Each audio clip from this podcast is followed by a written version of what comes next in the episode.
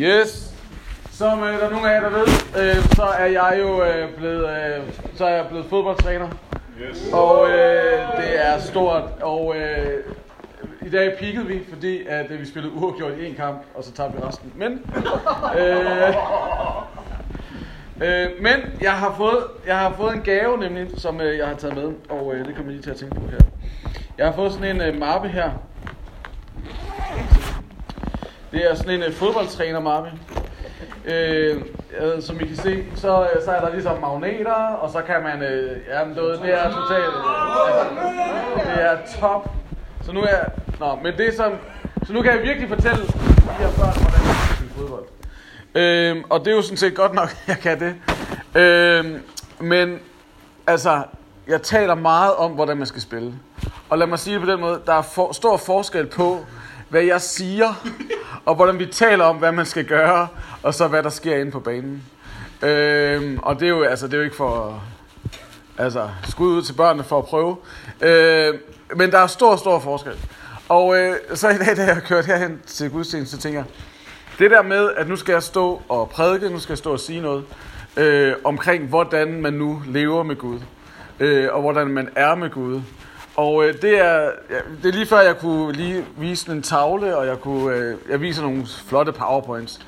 Øh, men, men ligesom på fodboldbanen, så handler det, hvad skal man sige, det handler ikke så meget om, hvad jeg kan stå og sige her i dag, men det handler faktisk mere om, hvad der sker inde på banen, og hvad der sker i vores liv.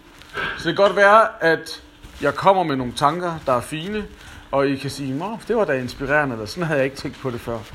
Øh, men det, som det dybest set handler om, det handler om i morgen, på tirsdag, på onsdag. Hvordan er det i grunden, jeg lever det der liv med Gud? Og hvordan er det, at det kan give mig styrke til hverdagen? Hvordan er det, det kan give mig styrke til det liv, som jeg rent faktisk er kaldet til at leve? Så vi kan godt have en masse gode teorier om, hvordan man skal gøre. Øh, men når, når livet går i gang, når vi er væk fra taktikbordet, så, så håber jeg, at vi på en eller anden måde kan finde ud af, hvordan at vi kan leve med Gud. Fordi det handler ikke, altså, det er let nok at være, hvad skal man sige, det er let nok at leve med Gud, mens vi er her. Men det er faktisk i morgen og i overmorgen, det er faktisk der, det er vigtigt. Øh, så, så vi glemmer, ja, så jeg håber, at vi ikke bliver så optaget af det liv med Gud, at det handler om alt det, vi snakker om, men det faktisk handler om det liv, som, som vi lever, og vi prøver at finde ud af, hvordan er det lige, det ser ud øh, i praksis. Men øh, jeg, har, øh, jeg har simpelthen fået, øh, jeg har simpelthen fået nogle nye, øh, jeg har fået en ny helt, øh, og øh, det, øhm, det skete på den her måde, at hvor mange er jeg på Facebook? Ja, det er der nogen, der er, ja, fint. Nå, men kender I det der med, at der nogle gange dukker ting op i ens feed, som man tænker, nå, det, det ser da meget interessant ud. Øhm, og øh, her for nogle øh, uger siden, så øh, i mit feed, øh, så var der lige pludselig alle mulige, der linkede til øh, Brinkmanns Brix. Er der nogen af jer, der hører den podcast en gang imellem? høre det radioprogram en gang imellem? Ja. Nå, men øh, og det var alle var sådan, ah man, øh, man skal gå ind og høre det der. Og øh, så tænker jeg, det må jeg jo hellere gøre. Øh, og øh, så, øh, så var det så en, en samtale mellem Svend, mellem Svend Brinkmann og øh, Anders Petersen, som er professor. Det er ham, der er blevet min nye held øh, fra Aalborg Universitet, og så en, der hedder Morten Albæk. Og øh, det, som de dybest set øh, snakkede om og øh, diskuterede og prøvede at finde ud af, det er, hvorfor er det, at vi i Danmark på den ene side har, altså gerne vil, gang på gang bliver kåret som et af verdens lykkeligste lande, og øh, hvor vi har alle mulige teknologiske fremskridt, og hvor alt kører for os, samtidig med, at øh, angst, depression, stress, udkørthed, udbrændthed bare boomer der ud af samtidig med. Hvordan kan det være, at vi på den ene side tænker, at vi skal være enormt lykkelige, og måske også er det, og så samtidig så er, der, er vores verden fyldt med stress og, øh, og angst og alle de her forskellige ting, som vi jo også kan opleve, der er i livet. Øhm, og så prøvede de sådan at diskutere lidt det. Og, øh, og, og det, som de i grunden fandt ud af, og øh, noget af det, som de sådan kredsede omkring, det var det her med, at det måske ha- handler om tab af mening. At øh, vi på en eller anden måde har fundet, at den måde, det samfund, vi lever i, den kultur, vi lever i, øh, har en meningsløshed. Øh, og, øh, og hvordan er det så, at vi kan komme ud af den meningsløshed? Og øh, jeg skal nok vende tilbage til dem lidt senere.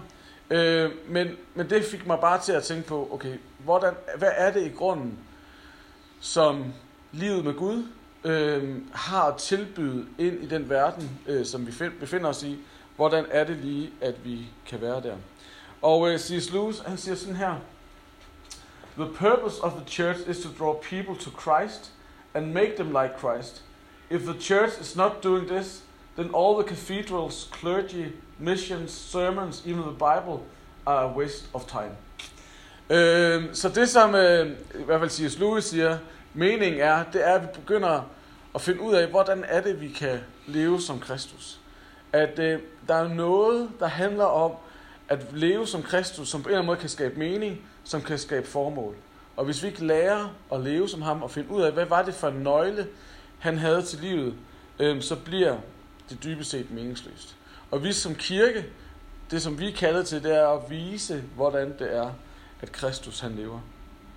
Og øh, en af de måder, hvorpå at Kristus han øh, levede på, når vi sådan kigger på hans liv, det var, at han levede sammen med faderen. Han levede sammen med Gud. Og øh, vi skal prøve at se på nogle forskellige billeder af det her med at leve med Gud, øh, og hvad det er, det lige handler om. Hvis vi lige går videre til den næste slide. Øh, fordi at for nogle uger siden, så var nogle af os, øh, vi var på sådan en øh, lille vineyard-konference, og øh, der, snak, der, øh, der dukkede den her tekst øh, med Elias op. Nu skal jeg prøve at flytte mig, så vi lige kan læse den sammen. Øh, og, øh, og der er... Øh, I dag skal jeg tale om en hule. Næste gang, når vi skal have fast der skal jeg... Øh, der taler jeg om øh, en flod, og øh, om mange gange, så taler jeg om et træ. Så vi taler om at leve med Gud på forskellige måder, men i dag skal vi tale om en hule, og øh, så har vi nogle forskellige billeder af det. Nå, men øh, her står der så, Elias, han øh, fandt en klippehule, hvor han stod sig ned. Øh, men herren spurgte ham, hvorfor er du her, Elias? Herre, almægtige Gud, sagde Elias, jeg har brugt alle kræfter på at kæmpe for din sag. Israels folk overholder jo ikke den pagt, du indgik med dem, og de har revet dine aldre ned og dræbt dine profeter. Jeg er den eneste, der er tilbage, og nu vil de også slå mig ihjel. Så siger Gud til ham, gå ud og stil dig, så du kan se, når jeg går forbi. Først kom der en voldsom storm hen over bjerget, og sten og store klippestykker blev revet løs, men Herren var ikke i stormen. Derefter rystedes bjerget af et jordskælv, men Herren var ikke i jordskælvet. Derefter kom der ild forbi, men Herren var ikke i ilden. Til sidst hørtes noget ligesom en svag susen. Der gik Elias ud og stillede sig i hulens indgang med tilhyllet ansigt. Den samme stemme lød nu igen. Elias, hvorfor er du her? Elias gentog sit svar. Herre, almægtig Gud, jeg har brugt alle mine kræfter på at kæmpe for din sag. Israels folk overholder jo ikke øh, den pagt, du indgik med dem, og de har reddet dine aldre ned og dræbt dine profeter. Jeg er den eneste, der er tilbage, og nu vil de også slå mig ihjel. Da sagde Herren til ham, vend tilbage. Og øh, vi skal nok lige øh, prøve at se, om vi kan komme, øh, komme, komme ud fra det her. Hvis du lige går videre til, ja. Øh, hulen, stedet hvor mennesker møder Gud. Det er sådan, at hvis man sådan kigger på sådan kirkehistorien, og hvis man kigger sådan på også i Bibelen, så sker der noget i huler. Øh, og det er altså i klippehuler. Øh, og, øh, og grunden til, at vi taler om hulen i dag, det er fordi, at hulen er sådan et, hvad skal man sige, har været et sted, hvor at mennesker altid har mødtes med Gud. At, øh, at der, der sker noget, når vi går ind i hulen. Og det lyder jo sådan lidt, øh, altså, hvis, nu ved jeg ikke, hvor mange af jer, der er så gamle, så øh, I har set øh, Niels Malmros øh, film om at komme ind i hulen. Øh, det, det er sådan lidt øh, uhyggeligt at komme ind i hulen.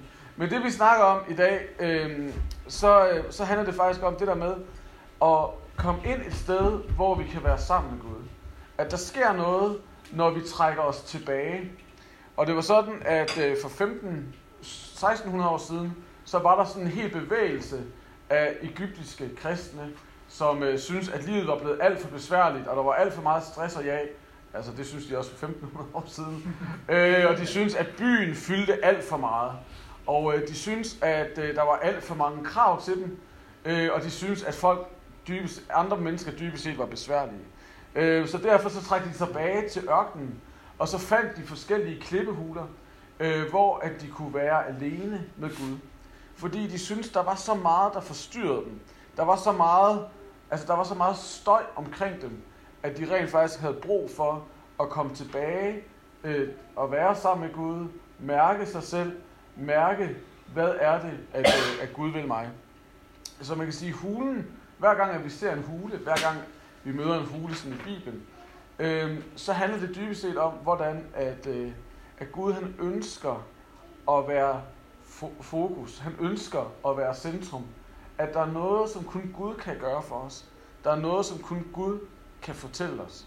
Og vi har brug for på en eller anden måde at finde ud af, hvordan er det, at vi kan træde ind i hulen. Øh, ja, hvis du lige går videre til det næste. Yoda, ja. Øh, fordi at, øh, det er jo ikke kun øh, i Bibelen, at vi finder huler og i den kristne historie. Hvor mange af jer, det er ikke fordi, jeg er en kæmpe Star Wars-fan, men hvor mange af jer har set Star Wars? Yes, okay, ja. Men der er på et tidspunkt, og jeg kan ikke engang huske, hvad for en det er, men det er en af de første film, altså de rigtige Star Wars film. øh, så, øh, så siger Yoda, øh, eller Luke kommer hen til Yoda, som står ved sådan The Cave of et eller andet. Jeg kan ikke huske, hvad den hedder. Er der nogen, der... Empire. Ja, øhm, præcis. Nå, men han kommer hen til en hule, og, øh, og øh, han står der, I kan finde klippet på YouTube, og, øh, og så står Luke der, han ved ikke helt, altså der, der, der er noget særligt inde i hulen. Og øh, så siger Yoda til ham, der er kun det inde i hulen, som du tager med dig. Der er kun det inde i hulen, som du selv tager med ind i hulen. Og det, som han dybest set siger, det er, at inde i hulen, der vil Gud, ja, han siger så ikke Gud, vel? Men, øh, men, men, det, som, øh, men, det der, men det, der gør, når vi er alene inde i hulen, og vi er alene med Gud, det er, at Gud han faktisk møder os også i det, der kan være vores skyggesider. I det, som på en eller anden måde kan være svært. Det, som kan være besværligt, det vi helst vil gemme væk. At når vi træder ind i hulen øh, sammen med Gud, så er det ikke bare sådan glory, glory, og hvor er alt fantastisk. Men hulen er også et sted, hvor at Gud får lov til at dele med, hvad skal man sige, skyggesiderne af os. De ting, vi helst vil gemme væk. De ting, vi helst vil skjule for andre, så de ikke opdager, hvem vi i virkeligheden er. At hulen er faktisk et sted, hvor at Gud har fået lov til at dele med de ting, som faktisk er svære for os. Ja. Øhm, og øhm, så øh, da Elias træder ind i hulen, som vi lige læste før, så stiller Gud ham det her spørgsmål. Hvorfor er du her? Hvorfor er du her? Og øh, Elias, han har selvfølgelig et svar, og vi skal se lidt senere på det svar. Øhm, men, men, men det, som der jo er spørgsmålet til os, som Gud også stiller os, det er, hvorfor er du her? Hvad, hvad er det, du motiveres af? Hvor er dit hjerte henne? Hvad er det, du længes efter? Hvad er det i grunden, du gerne vil? Hvad er det, du skal her i livet? Hvorfor er du her? Det er jo dybest set et spørgsmål om motivation. Og, øh, og nu er det så, at vi vender stærkt tilbage til øh, Brinkmanns Brix, øh, og hvad det er, som blandt andet sådan Anders Petersen, han øh, siger omkring, hvad skal man sige, vores liv og det liv, vi lever. Så øh, jeg lige går lige videre til det næste. Ah, videre til det næste. Der, og så kan vi se den. Ja, gå videre til den næste. Tak. Øh, fordi at det som, man kan sige, vi har selvfølgelig brug for at gå ind i hulen sammen med Elias. Vi har brug for at lade Gud stille det spørgsmål til os. Hvorfor er du her? Vi har brug for at høre det spørgsmål. Og øh, det kan være et vildt svært spørgsmål at stille sig selv. Hvad er det i grunden, jeg længes efter? Hvad er det i grunden, jeg gerne vil?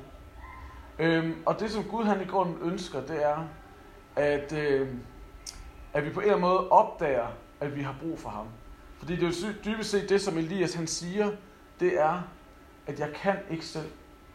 Han siger, prøv lige at høre Gud, jeg har kæmpet din sag, jeg har gjort alle de gode ting, jeg vil.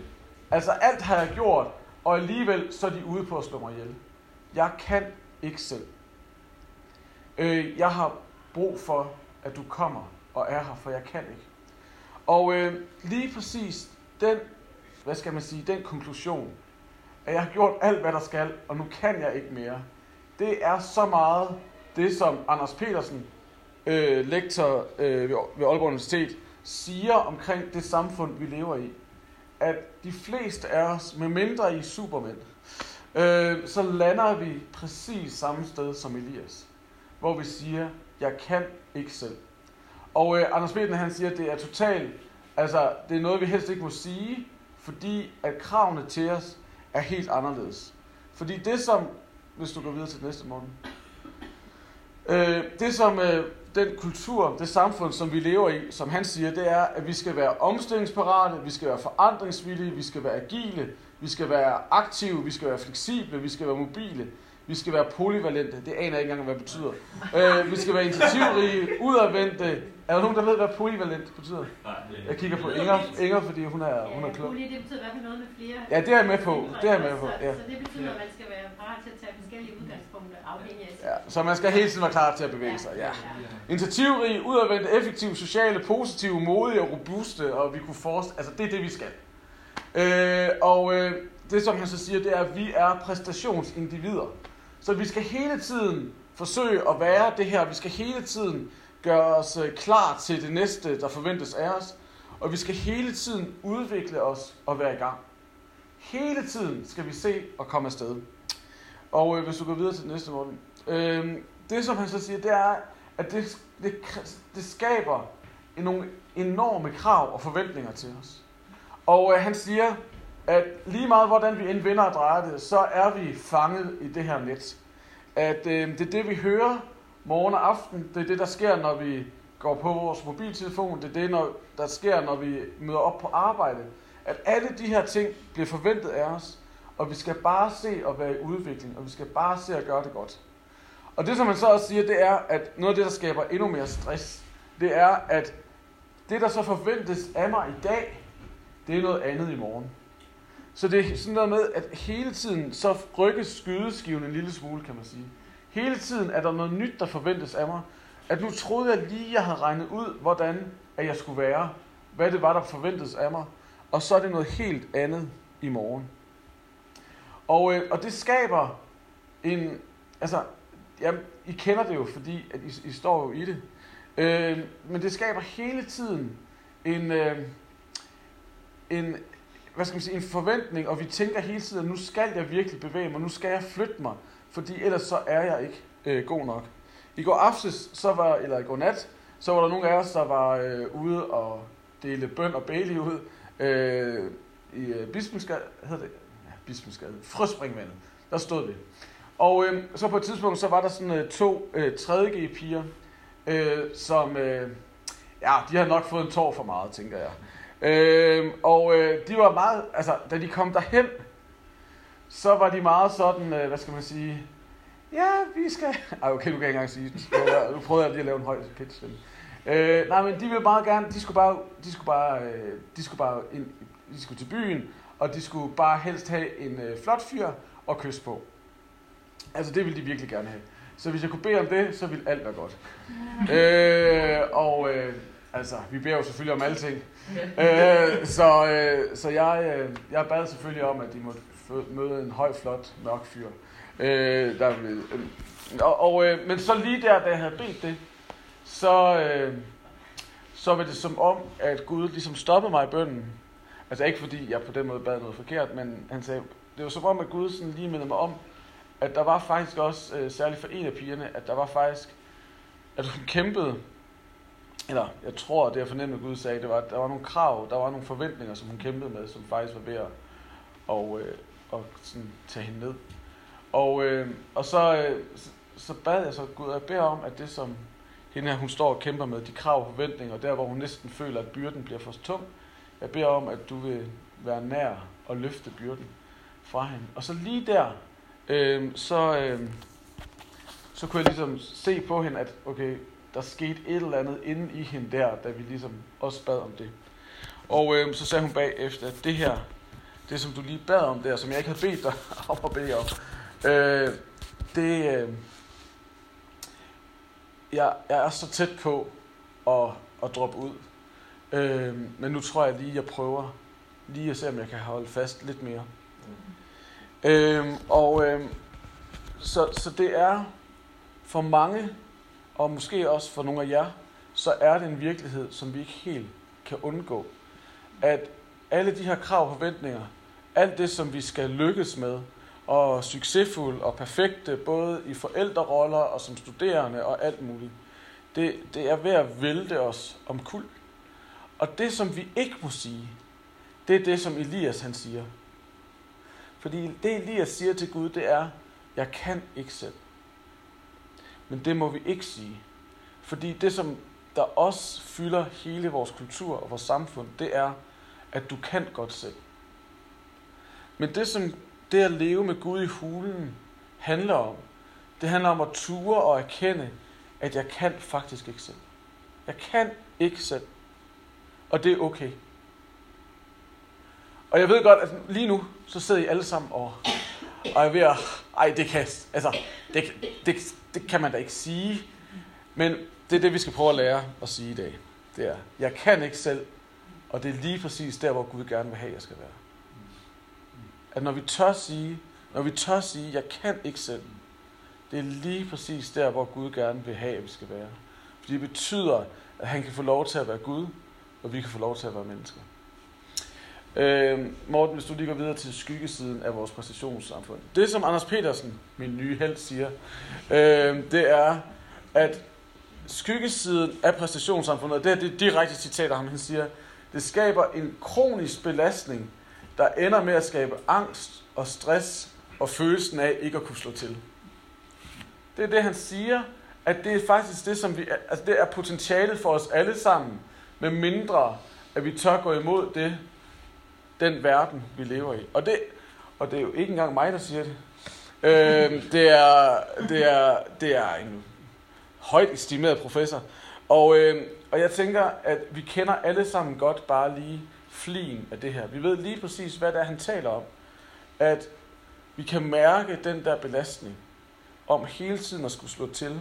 Hele tiden at skulle være god nok. Ikke?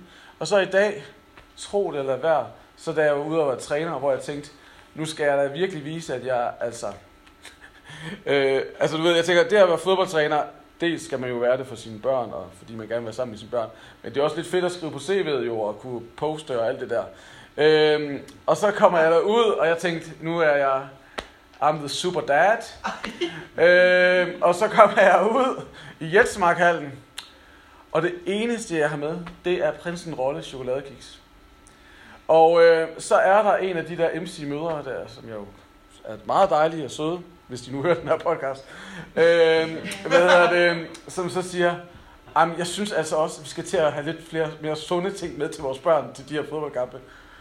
Og, øh, og det kunne man jo bare stå hen i sjov og sige, ja ja, det er godt med dig, men hos os, der spiser vi altså chokoladekiks.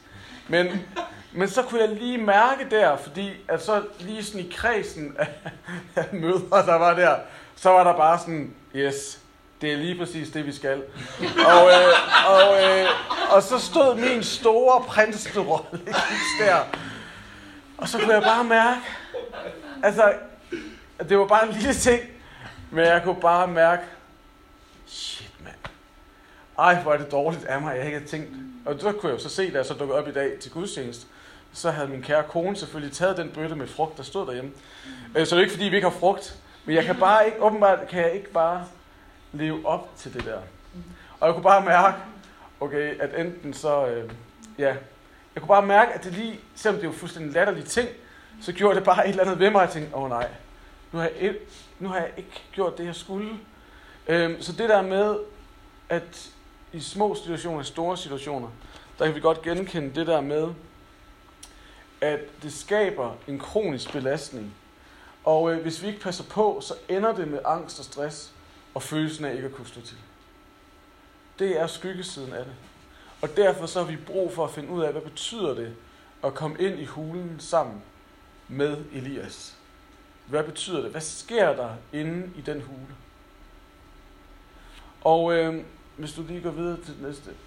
Øh, det, som der så er problemet for vores præstationssamfund, det er, at løsningen, som de giver, løsningen i vores samfund på, hvad vi skal gøre, når vi har følelsen af, at vi ikke kan stå til, og når vi mærker den der kroniske belastning, det er, at du bare skal gøre lidt mere.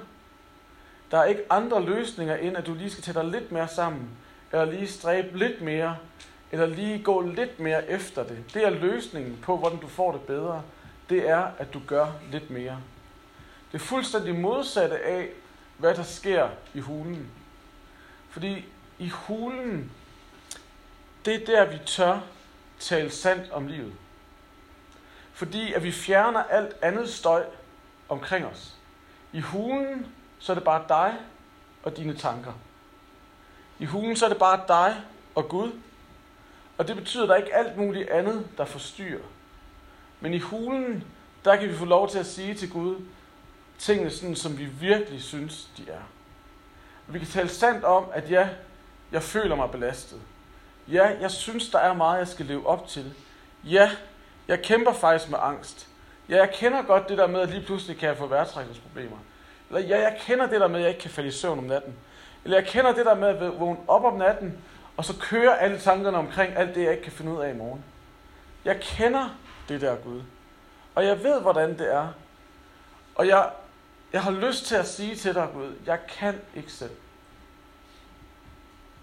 At når vi er i hulen, det er det sted, hvor der ikke er andet støj, men hvor vi faktisk får lov til, og måske også en gang imellem tør sige til Gud, hvordan det i virkeligheden er.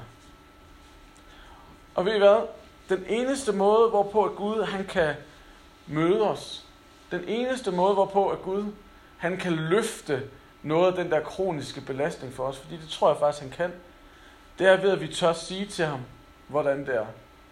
Det er ved, at vi tør tale sandt om, hvordan tingene er. Fordi hvis vi ikke tør tale sandt om, hvordan tingene er, hvad, hvordan skulle han så vide, hvordan du i virkeligheden har det? Han er sådan, at Gud er jo en gentleman på den måde, at han kommer ikke på den måde og gør noget, du ikke beder ham om. Men hvis du siger til ham, Gud, jeg har brug for at mærke, at noget af den belastning, jeg, jeg føler mig træt, jeg er tynget af byrder, jeg kan ikke bære det selv. At når vi siger til Gud, jeg kan ikke bære det selv, så kommer han i den stille vind, så kommer han med den stille stemme og så siger, her er jeg, jeg skal nok bære det for dig. Det er det, Elias oplever i hulen, fordi han kan ikke mere. Hvis du lige går videre til den næste runde. Øh, ja, videre. Det er ikke din skyld, men... Øh, og så videre til den næste. Jeg taler foran mig selv. Fordi at Gud han er udmærket klar over alt, hvad du behøver af anerkendelse og accept. Og det, som der sker i hulen, det er, at vi opdager, at al den accept, vi har brug for, al den anerkendelse, vi har brug for, al den bekræftelse, vi har brug for, den er hos Gud. Der er ikke nogen andre steder, vi kan få den, end hos Gud. Fordi det er ham, der på en eller anden måde møder os der i vores hjerte, hvor vi tænker, jeg skal lige lidt mere, eller jeg gør det ikke helt godt nok. Det er hos Gud, at vi på en eller anden måde bliver mættet, og vores sjæl finder hvile. Og som jeg har citeret min psykolog for at have sagt til mig masser af gange, hvad han sagde, Thomas, der er aldrig anerkendelse i verden nok til dig. Altså, du ved, du skal altid anerkendes lidt mere, der er aldrig nok. Du kan lige så godt droppe det. Og, og det var så, man kan sige, men, men det er ikke helt sandt, hvad han siger. Fordi der er et sted, hvor vores hjerte kan falde til ro. Der er et sted, hvor den kroniske belastning bliver mindre. Der er et sted, hvor vi faktisk kan få lov til at erfare og mærke, at der kommer en fred, hvor vi mærker, okay, nu er der ikke flere krav. Nu er der ikke flere forventninger. Nu behøver jeg ikke at udvikle mig mere. Nu kan jeg få lov til at være. Og det er i hulen hos Gud. Det er der. Det er det sted, hvor at der behøver vi ikke mere. Og så siger Gud jo noget vildt mærkeligt til Elias. Så siger han, gå tilbage. Gå tilbage. Vend tilbage til der, hvor du kom fra. Og, øh, og grunden til, at han siger det, tror jeg, det er fordi, at i hulen, så får vi et sted at stå. Vi får et fundament at arbejde ud fra, og forstå os selv ud fra. Vi får givet en identitet, som gør, at vi rent faktisk kan vende tilbage til livet. Med et andet udgangspunkt. Vi kan vende tilbage til livet, og hver gang, at vores kultur fortæller os, du gør det ikke godt nok, nu kan du heller ikke leve op til det der. Nu forstår du heller ikke det der. Og, og, og giver os den der kroniske belastning, så kan vi på en eller anden måde sige, jamen jeg har faktisk et andet perspektiv. Jeg står et andet sted, og jeg, fordi jeg har været i hulen, jeg ved, at alt, hvad jeg har brug for, er hos Gud. Og jeg ved, at jeg ikke kan selv, og at Gud er med mig. At det er det, som vi kan gøre mandag. Det er, når vi skal ud og spille på banen. Når vi skal ud og spille på banen i morgen, på arbejde, på studiet, hvor end vi nu finder, befinder os i morgen, så kan vi sige, jeg ved, at alt omkring mig vil fortælle, at jeg skal selv. Men jeg skal ikke selv. For Gud, Gud går med mig. Og jeg kan ikke selv. Og Gud han giver mig det, jeg har brug for. Så det, som jeg gerne vil prøve, at du siger til din sidemand, som om du mener det. Eller til dem, der sidder bagved, hvis du sidder alene. Det er der kan jeg se, at der er nogen, der sidder. Øh, så bare sig, jeg kan ikke selv, og det er godt nok. Jeg ved godt, det er meget, øh, det kan jo godt være lidt angstprovokerende at skulle sige det, fordi det taler imod alt, hvad vi ellers hører i vores liv og verden. Men prøv lige at sige til din sidemand, jeg kan ikke selv, og det er okay.